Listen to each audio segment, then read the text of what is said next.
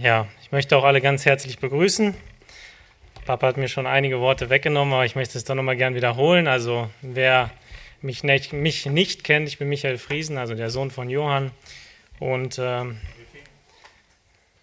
und Elfi, genau, natürlich, Mama auch. Ja, Michael und ich sind froh, unter euch sein zu dürfen. Es ist immer wieder schön, in die Heimatgemeinde jetzt von mir zurückzukehren, wo ich vor vielen Jahren zum Glauben kommen durfte, mich taufen lassen durfte. Es ist immer wieder eine Freude. Es ist schon, glaube ich, zweitausendsieben war es her, dass ich äh, diese Gemeinde, oder zweitausendacht, dass ich diese Gemeinde verlassen habe, also schon einige Jahre. Aber es ist immer wieder schön, zurückzukehren. Ich werde immer wieder gefragt, vermisst du Berlin? Und ja, ich vermisse es sehr. Und was ich besonders vermisse, sind die russischen Lieder. Und deswegen, ich freue mich sehr, dass wir heute zwei russische Lieder gesungen haben.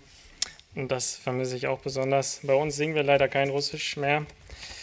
Ja, ähm, als an, zu Anfang wollte ich noch vor der Predigt äh, ein Dankeschön ausrichten an die Gemeinde, dass ihr immer wieder für uns gebet, äh, betet, äh, die Gemeinde K S S. Äh, wir sind dankbar auch, dass ihr immer wieder auf Papa verzichtet, auf Johann. Also er tut dort einen super Dienst und wir sind da wirklich dankbar. Man soll ja nie sagen, Gott ist abhängig von einzelnen Menschen, aber ich wüsste nicht, wo wir heute als Gemeinde stehen würden ohne ihn. Ja, vielen Dank dafür und auch herzliche Grüße natürlich. Ja, ihr habt alle so einen Zettel bekommen. Bei uns in der Gemeinde gibt es das noch nicht. Vielleicht führen wir es irgendwann mal ein. Aber ich möchte heute mit uns über Buße nachdenken. Und wir haben ja im Christenleben immer wieder ein bestimmtes Thema, wonach wir alle immer wieder streben, was uns total wichtig sein sollte und auch noch hoffentlich auch ist. Und ähm, es ist überhaupt einer der Hauptgründe, warum wir hier auf Erden sind. Das ist das Thema Heiligung.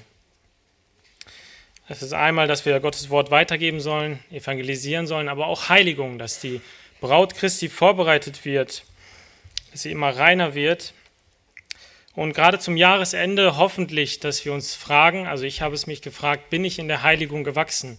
Hat mich Gott näher zu ihm gebracht? Bin ich Christi Ebenbild näher geworden? Und ein wesentlicher Bestandteil der Heiligung wird dann oft totgeschwiegen. Wir reden sehr gern ungern darüber und noch weniger leben wir es gerne. Und wie ihr es schon gehört habt, es ist das Thema Buße. Und ich möchte heute mit uns darüber nachdenken. Ich habe die Predigt in vier Punkte gegliedert. Was ist Buße allgemein? Der zweite Punkt ist ohne Buße keine Errettung. Der dritte Punkt ohne Buße keine Heiligung. Und beim vierten, das ist eine Art Zusammenfassung, da möchte ich nochmal drauf eingehen, was macht wirklich wahre Buße aus? Nun zum ersten Punkt, was ist Buße? Wenn ich euch heute, vielleicht einzelne Personen oder auch jemanden auf der Straße fragen würde, was verstehst du unter Buße, dann wird es sicherlich viele verschiedene Antworten und Meinungen geben. Einige würden vielleicht sagen, ich kenne das Wort gar nicht, gibt es das überhaupt im Deutschen, weil das schon teilweise so totgeschwiegen ist, weil es auch ein unangenehmes Wort irgendwo ist. Und auch wir als Gläubige, denke ich, haben teilweise unterschiedliche Definitionen von Buße und das merke ich immer wieder. Und warum ist das so? Ich glaube, weil wir uns als Christen gerne bestimmte Wörter, so eine eigene Definition zusammenpacken, so wie es uns gerade passt, so interpretieren wir das Wort, weil wenn wir es dann in der, in der, im, im Heiligen Wort, in der Bibel lesen, dann können wir es leichter lesen, ne? Wenn wir denken, ja, das ist das und das, also ja, das habe ich schon alles gemacht, alles super. Und deswegen verdrehen wir gerne Wörter, so kommen wir leichter damit aus. Aber heute wollen wir schauen, näher schauen, was die Bibel zu diesem Wort sagt, weil die Bibel unsere Richtschnur ist. Und wenn wir heute merken, wenn jemand vielleicht heute irgendwie merkt, ey, wie ich über Buße gedacht habe, das ist gar nicht so richtig, die Bibel versteht etwas anderes von Buße, dann solltest du dein Denken dahin verändern, wie die Bibel Buße versteht und auch das anwenden. Und das ist übrigens auch schon ein Punkt, das ist Buße, wenn wir unser Denken dahin verändern. Vielleicht zur Worterklärung, Buße heißt übersetzt Metanoia und das äh, besteht aus zwei Wortstämmen, einmal Meta, das heißt so viel wie mit, um oder nach und dann dieses Noain, das heißt Denken oder Verstand, also die Grundeinstellung eines Menschen. Und wenn man das jetzt wörtlich zusammennimmt, heißt es Umdenken. Buße ist Umdenken oder anders gesagt eine Sinnesänderung. Wenn du eine bestimmte Einstellung ganz fest hattest und diese dann radikal aufgibst, das ist Buße. Und wenn du diesen neuen Sinn, den du erkannt hast, dann so vertrittst wie deine alte Einstellung, als ob es schon immer so gewesen ist, das ist Buße. Vielleicht ein äh, gutes Beispiel, wenn jemand voll überzeugt ist, ähm, Vegetarier zu sein, weil es einfach äh, richtig ist, man darf kein Fleisch essen und er lebt sein ganzes Leben so und irgendwann erkennt der Mensch, das ist gar nicht richtig, das ist eigentlich auch gut, dass wir Fleisch essen und auf einmal isst er Fleisch und vielleicht auch viel Fleisch, also er hat sein Denken komplett geändert. Das ist vielleicht einfach so ein Beispiel, um das besser zu verstehen, kann natürlich auch genau umgekehrt sein. Ähm, wenn man Menschen fragt, was ist Buße, dann kommt oft, ja, das ist, wenn wir über unsere Sünden weinen. Das ist, wenn wir etwas bereuen oder einsehen. Aber liebe Geschwister, ich frage uns, ist das wirklich alles? Ist das vollständige Buße, wenn wir über etwas weinen? Reicht das? Und ich möchte jetzt mit uns ins Wort schauen. Im Alten Testament wird Buße fast nie erwähnt. Es kommt ganz selten vor. Und doch gibt es einige sehr wichtige Stellen. Wir haben gerade Psalm einundfünfzig gelesen. Aber ich möchte mit uns in Hiob mal schauen. Wir können das schon mal aufschlagen, Hiob. Ich weiß, das wird hier immer auch gut angezeigt, oder jetzt vielleicht nicht angezeigt, aber es ist sowieso gut, wenn wir unsere eigenen Bibeln aufschlagen, dann behalten wir es besser, wo es stand. Also schlagen wir gemeinsam Hiob auf. Ich denke, wir kennen äh, zum großen Teil diese Geschichte von Hiob. Durch Versuchungen Satans, die Gott damals zuließ, wurde Druck auf Hiobs Leben ausgeübt. Und heraus kam, aus, aus Hiob kam heraus Selbstgerechtigkeit. Doch zum Ende dieser Versuchung, wo Hiob total am Ende ist, kommt folgendes Fazit von ihm. Hiob zweiundvierzig, können wir gemeinsam aufschlagen. Hiob zweiundvierzig, die ersten sechs Verse. Da antwortete Hiob dem Herrn und sprach, ich erkenne, dass du alles vermagst und dass kein Vorhaben dir verwehrt werden kann. Wer verfinstert da den Ratschluss mit Worten ohne Erkenntnis? Fürwahr, ich habe geredet, was ich nicht verstehe, Dinge, die mir zu wunderbar sind und die ich nicht begreifen kann. Höre nun, ich will reden, ich will dich fragen und du belehre mich. Vom Hörensagen hatte ich von dir gehört, aber nun hat mein Auge dich gesehen. Darum spreche ich mich schuldig und tue Buße in Staub und Asche. In diesen Versen erkennt Hiob sich schuldig, nachdem Gott seine Schwachheit aufgezeigt hat. Der erste Schritt der Buße ist immer das Erkennen, so wie Hiob es hier auch erwähnt. Kennst du diesen Augenblick in deinem Leben, wo du auf einmal etwas begreifst? Du hast vielleicht Jahrzehnte, viele Jahre eine bestimmte Meinung oder über etwas Bestimmtes, ähm, ja doch, eine bestimmte Meinung gehabt und auf einmal begreifst du, ey, das ist total falsch, wie ich gedacht habe. Du liest vielleicht im Wort eine bestimmte Sache und dieses Wort, die Bibel, überführt dich und du denkst, ich muss mein Denken ändern. Du hast Erkenntnis. Ich bin in die falsche Richtung gelaufen. Ich habe Fehler gemacht. Und Hiob sagt hier in Vers zwei, ich erkenne, dass du alles vermagst. Also er kommt weg von dieser Selbstgerechtigkeit und er gesteht sich ein, wie konnte ich Gott solche Vorwürfe machen in den Kapiteln davor. Vers fünf sagt, aber nun hat mein Auge dich gesehen. Hiob hat erkannt, wie, wirkt, äh, wie Gott wirklich ist. Und das hatte Konsequenzen in seinem Leben. Und Erkennen hat immer Konsequenzen, auch in unserem Leben. Was meine ich damit? Wenn jemand erkennt, er liegt falsch, dann ist er vielleicht total betroffen und fertig. Er sieht ein, dass er total schlecht ist. Und sagt, wie schlimm, dass das mir passiert ist. Aber das, liebe Geschwister, bringt soweit gar nichts. Das ist vielleicht irgendwo der erste Schritt, was kommen sollte.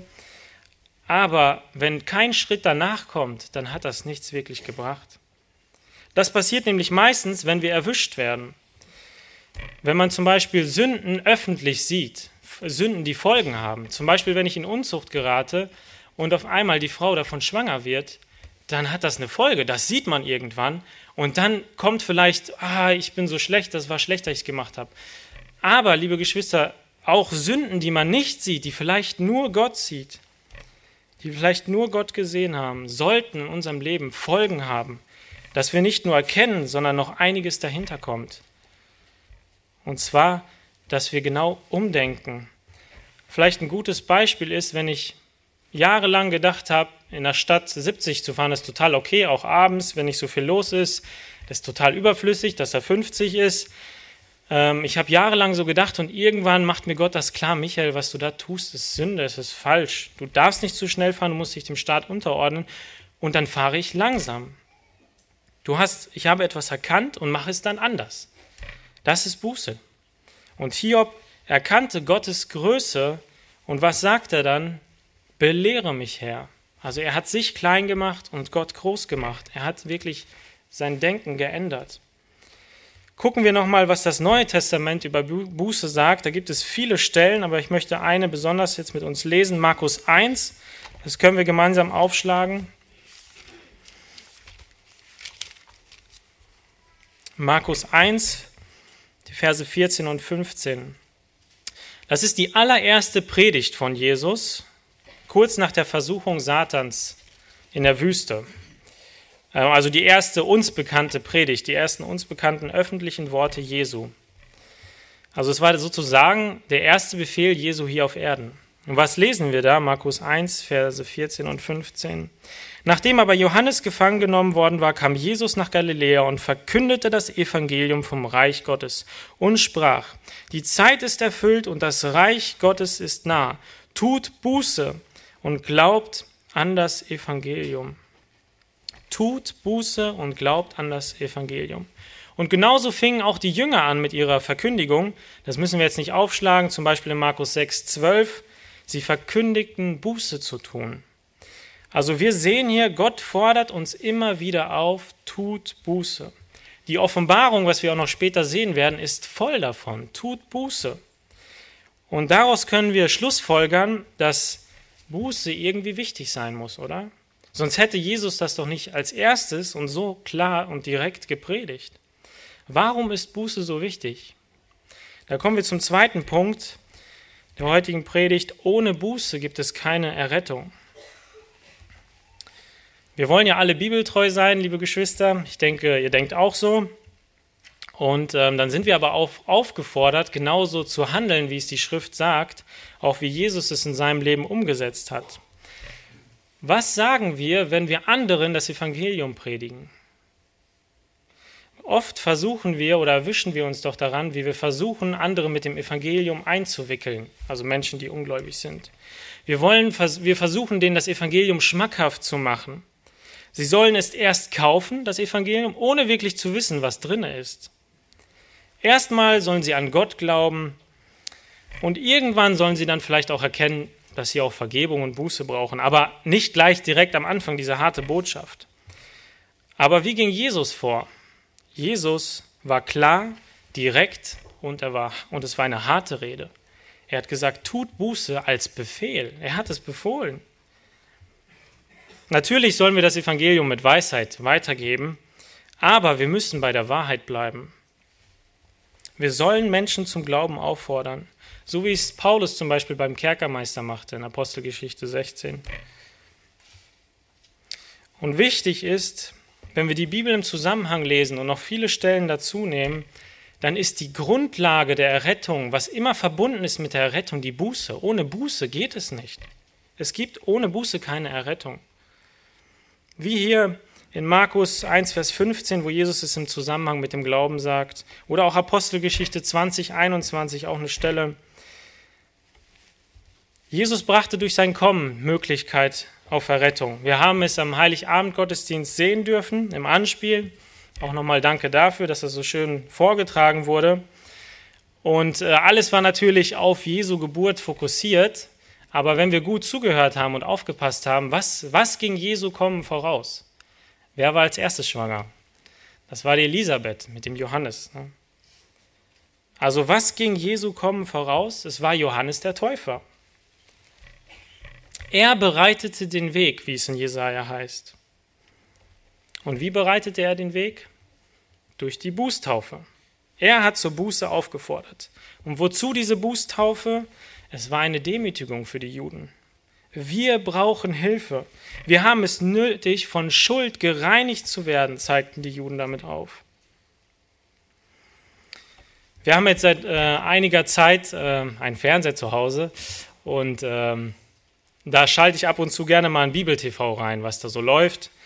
Und ähm, ich muss leider feststellen, dass oft ähm, dort ein falsches Evangelium gepredigt wird.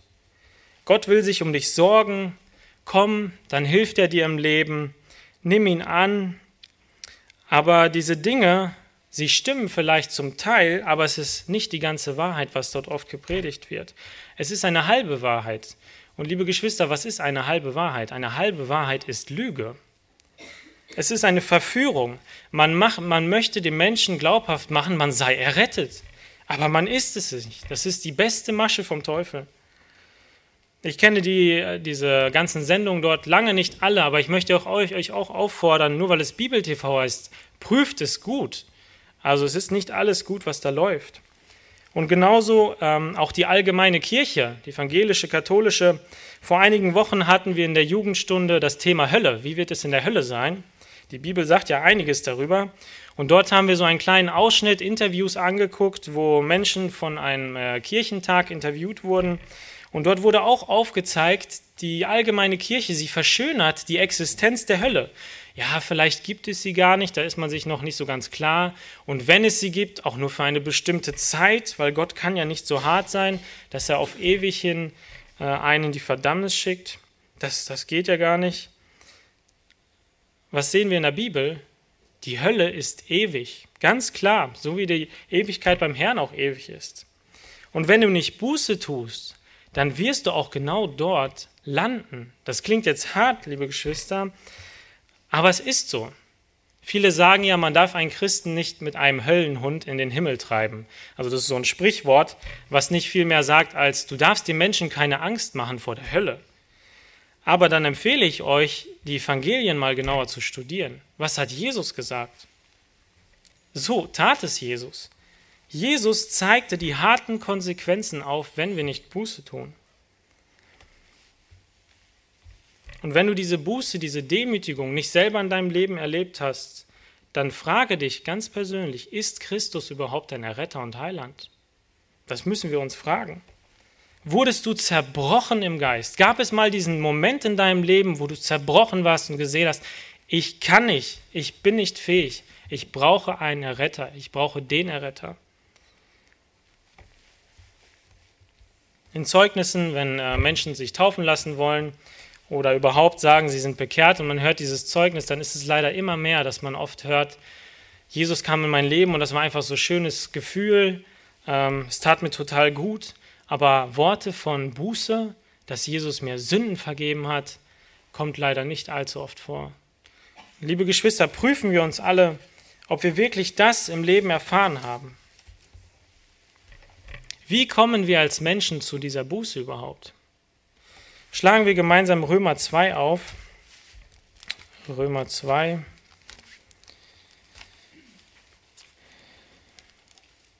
Ich werde diesen Text ein bisschen aus dem Zusammenhang, äh, nicht im Zusammenhang lesen, aber er zeigt doch etwas ganz deutlich auf, was wichtig ist. Ähm, Römer zwei, die Verse vier und fünf.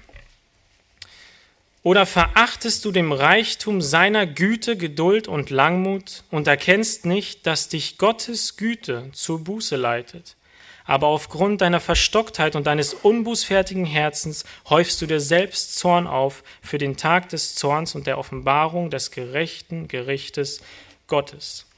Was wir hier ganz klar sehen, ist, dass Gott uns zur Buße leitet. Gott benutzt verschiedene Mittel in unserem Leben, um uns zur Buße zu leiten. Er bereitet uns darauf vor. Und hier müssen wir kurz innehalten oder anhalten und verstehen, die Initiative, wie wir so oft und immer in der Bibel sehen, kommt immer von Gott. Er ist gnädig und er schenkt Möglichkeit auf Vergebung. Doch, wie wir auch hier in den Versen in Römer gesehen haben, sind wir so oft unbußfertig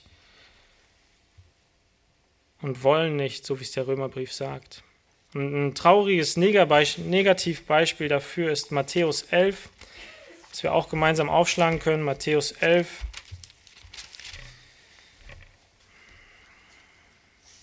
Die Verse zwanzig und einundzwanzig. Also Jesus spricht er. Da fing er an, die Städte zu, stel- zu schelten, in denen die meisten seiner Wundertaten geschehen waren, weil sie nicht Buße getan hatten. Wehe dir, Chorazim, wehe dir, Bethsaida, denn wenn in Tyros und Sidon die Wundertaten geschehen wären, die bei euch geschehen sind, so hätten sie längst in Sack und Asche Buße getan. Jesus tat, Buße, äh, Jesus tat Wunderwerke, um sie zu Buße zu führen, aber sie wollten nicht. Und so möchte ich auch dir mitgeben, wenn du versuchst, Gott zu widerstehen, wenn du diese Botschaft nicht annehmen willst, dann kann es auch irgendwann mal ein zu spät in deinem Leben geben. Ein Großteil der Juden verwarf damals den Messias.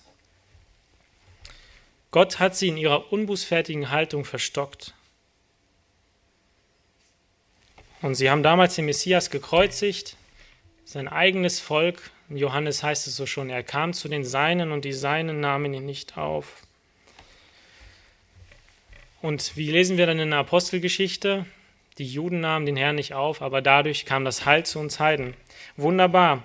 Auch der Römerbrief sagt, und so wollte Gott die Juden dann zur Eifersucht reizen. Aber wir sehen, für viele Juden war es zu spät. Sie waren verstockt und verhärtet. Und Gott verhärtet unbußfertige Menschen, um seinen Heilsweg, um seinem Heilsweg weiterzugehen. Das sehen wir ganz super bei uns Heiden, wie wir auch in Römer lesen, Römer neun bis elf. Aber ein schönes Gegenbeispiel, liebe Geschwister, dass Menschen wirklich Buße getan haben, lesen wir dann ein Kapitel weiter in Matthäus. Matthäus zwölf, Vers einundvierzig. Die Männer von Ninive werden im Gericht auftreten gegen dieses Geschlecht und werden es verurteilen, denn sie taten Buße auf die Verkündigung des Jona hin. Und siehe, hier ist einer, der größer ist als Jona. Was lesen wir hier? Die Menschen in Ninive taten Buße. Warum taten sie das? Weil Jona es ihnen predigte. Wie werden wir heute zu Buße geleitet? Wir haben uns gerade schon gesehen, durch die Verkündigung. Und deswegen sind wir, liebe Geschwister, aufgefordert, wenn wir das Evangelium auch weitersagen, in der Schule, auf Arbeit, dann gehört Buße immer dazu. Wir müssen Buße predigen. Und das Wort Gottes leitet uns dann zur Buße. Es überführt uns, indem wir erkennen, wir sind Sünder, Christus ist heilig. Das ist ein wunderbarer Vergleich, was wir in Hiob gesehen haben. Wer auf einmal erkannte, dass Hiob so klein ist. Und zum Punkt der Errettung möchte ich doch noch eine weitere Bibelstelle mit uns lesen, Lukas fünfzehn. Ich weiß, es sind heute ein bisschen viele Bibelstellen. Ich hoffe, für die Übersetzung ist das in Ordnung. Ähm, Lukas fünfzehn, Vers sieben.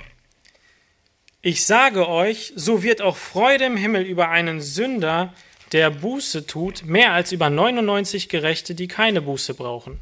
Und dann noch Vers zehn, ich sage euch, so ist doch Freude vor den Engeln Gottes über einen Sünder, der Buße tut.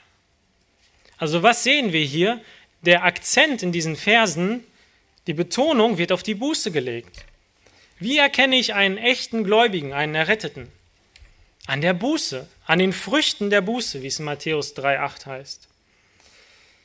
Aber, liebe Geschwister, wahrscheinlich die meisten, die heute hier sind, sind ja schon gläubig. Wir haben schon Buße in unserem Leben getan und wir können uns jetzt schön zurücklehnen. Wir brauchen das ja nicht mehr, also eigentlich brauchten wir gar nicht gut zuhören. Können wir jetzt denken, aber ich hoffe und ich denke, ihr wisst es alle, Buße brauchen wir unser Leben lang. Es ist ein Prozess der Heiligung. Und so kommen wir zum dritten Punkt, ohne Buße keine Heiligung. Jeder von uns Gläubigen sündigt im Leben. Ständig. Wir werden oft lau und andere Dinge. Wir versagen total oft. Jeder kennt sich selber. Und wir wollen jetzt mal kurz in die Offenbarung schauen, in die Sendschreiben, was ich auch vorhin schon erwähnt hatte. Offenbarung zwei, Vers fünf.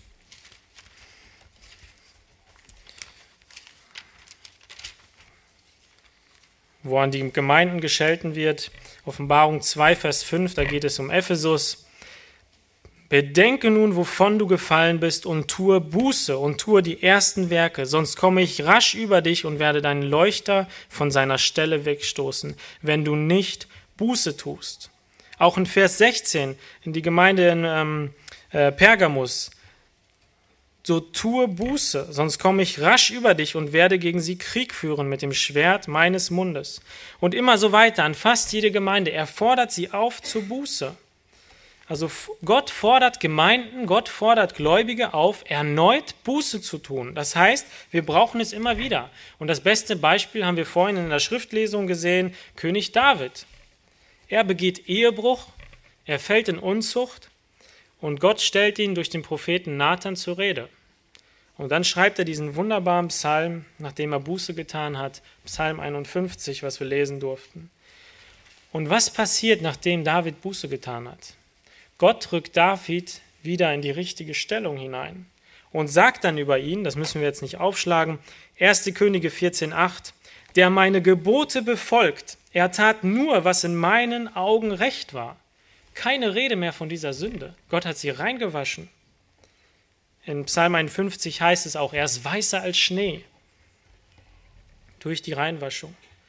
Ein Gläubiger muss immer wieder an diesen Punkt der Buße kommen. Und wenn das nicht in deinem Leben so ist, wenn du jetzt kurz Revue passierst und denkst, habe ich im Jahr zweitausendfünfzehn, gab es da Momente, wo ich Buße tun musste, und du erschreckend feststellst, es gab gar nicht so diese Momente, dann will ich dir etwas sagen, du bist stehen geblieben in deinem Glaubensleben. Und stehen bleiben gibt es nicht, das heißt, du bist zurückgegangen in deinem Glaubensleben, du gehst rückwärts. Warum kann ich das so behaupten? Nun, weil wir Gläubige aufgefordert sind, geistlich zu wachsen, Heiligung. Wir sollen Christus gleich werden.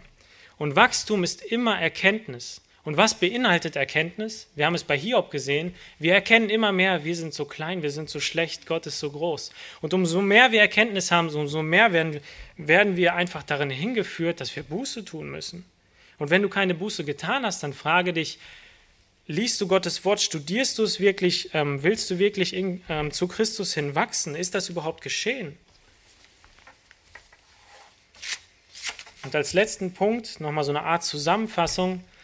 Was macht echte Buße, wahre Buße aus? Und da habe ich sieben Punkte aufgeschrieben.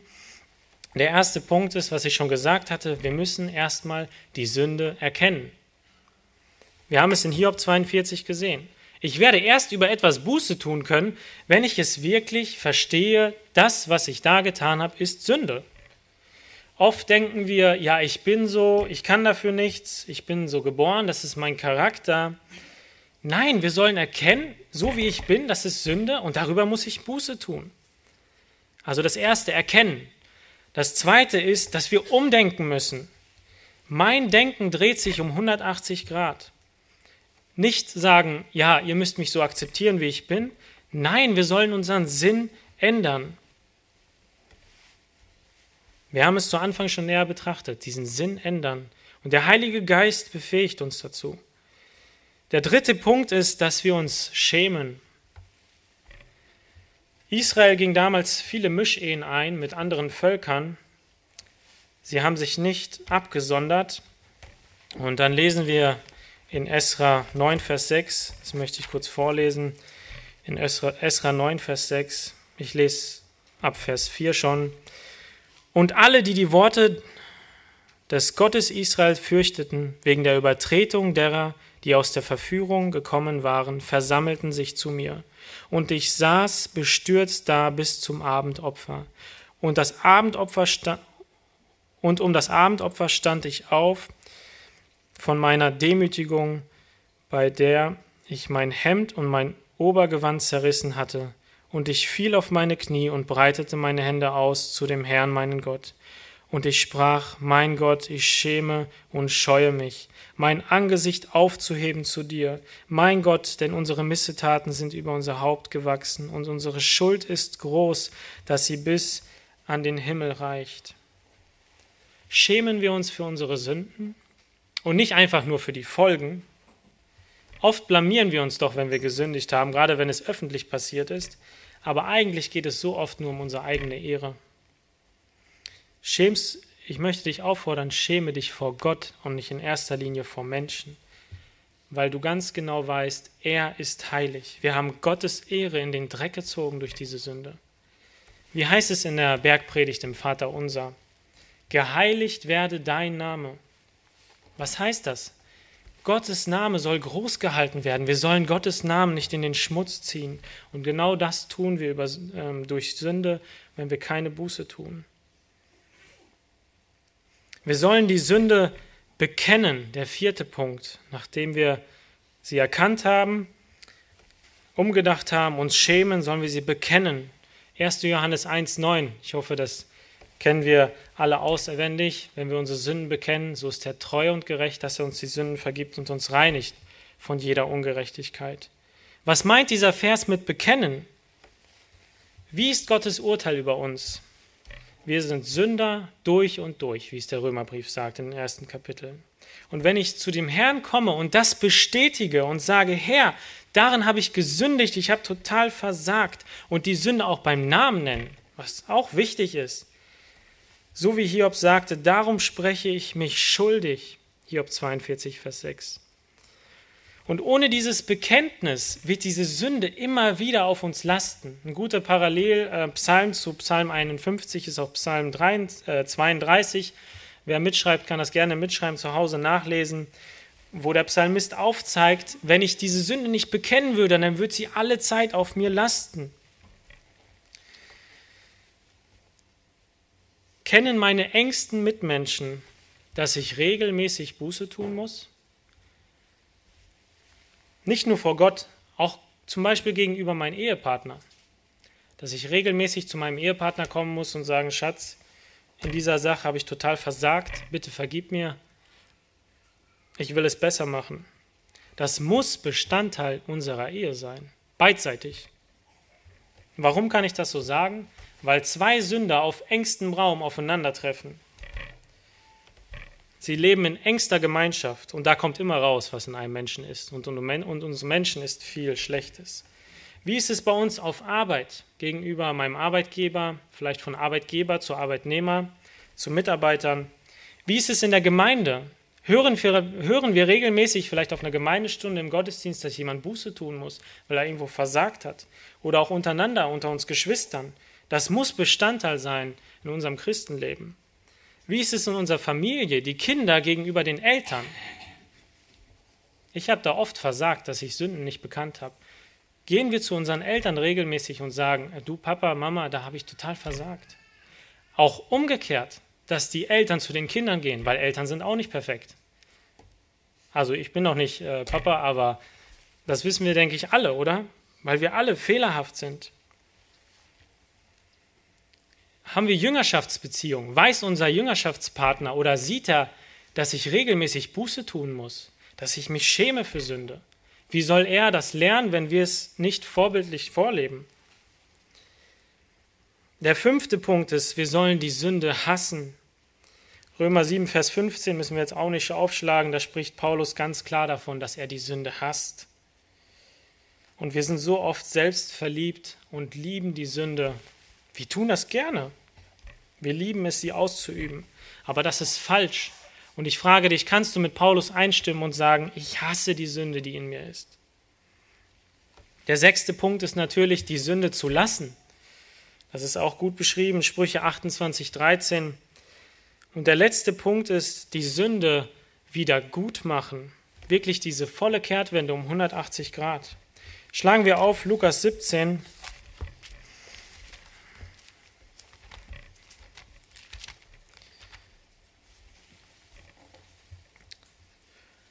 Entschuldigung, Lukas neunzehn.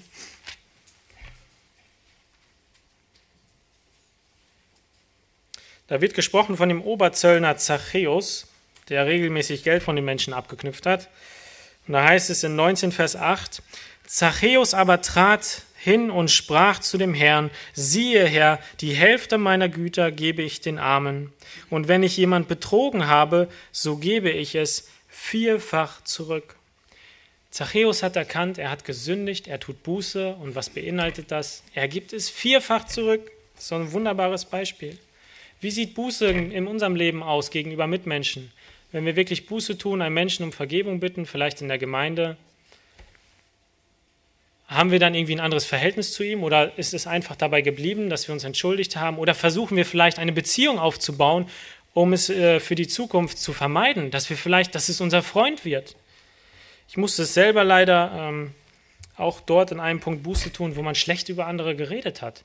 Und dann musste ich zu dieser Person kommen und sagen, ey, ich habe schlecht über dich geredet in anderen Kreisen. Und dann habe ich versucht, in Zukunft gut über diese Person zu reden. Natürlich ist diese Person nicht perfekt, aber es gibt auch viel Gutes über einen zu sagen. Und das hat total Freude und inneren Frieden in mir ähm, bewirkt. Wirklich diese Kehrtwende zu machen und genau anders zu handeln.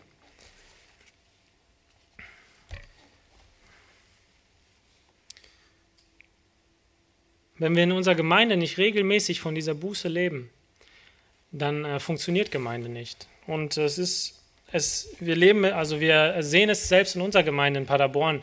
Wir sind gerade in einem so einem Stadium, wo es total wichtig ist, Leute müssen aufeinander zugehen und Buße tun. Zu erkennen, ich habe nicht immer recht, sondern der andere hat auch mal recht oder ich habe gesündigt.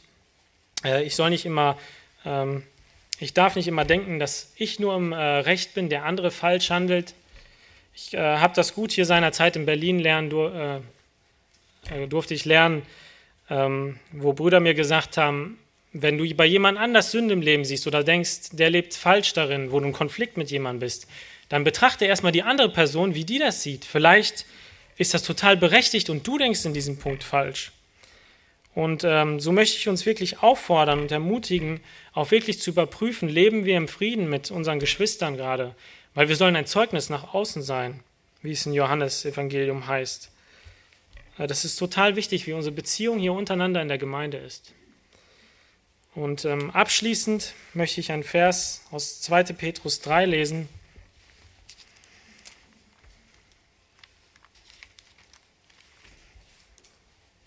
Das ist speziell an die Zuhörer gerichtet, die vielleicht noch nicht Buße getan haben in ihrem Leben und Jesus noch nicht als ihren Herrn und Retter angenommen haben.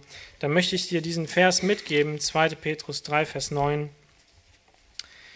Der Herr zögert nicht die Verheißung hinaus, wie etliche es für ein Hinauszögern halten, sondern er ist langmütig gegen uns, weil er nicht will, dass jemand verloren gehe, sondern dass jedermann Raum zur Buße hat.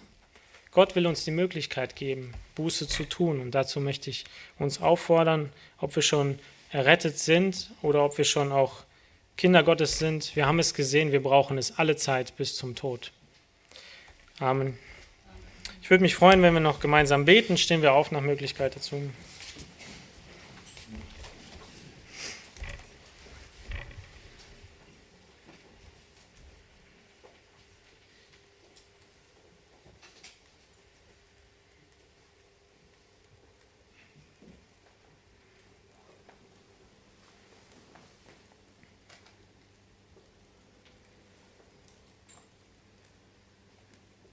Herr, ich danke dir dafür, dass du mich durch dein Wort überführt hast, dass ich seinerzeit auch hier in dieser Gemeinde Buße tun durfte, mich taufen lassen durfte, dass du mein Leben bekommen bist. Hab vielen Dank dafür. Ich danke dir für dein heiliges Wort, was uns immer wieder aufzeigt, wie klein wir doch sind und wie groß du bist.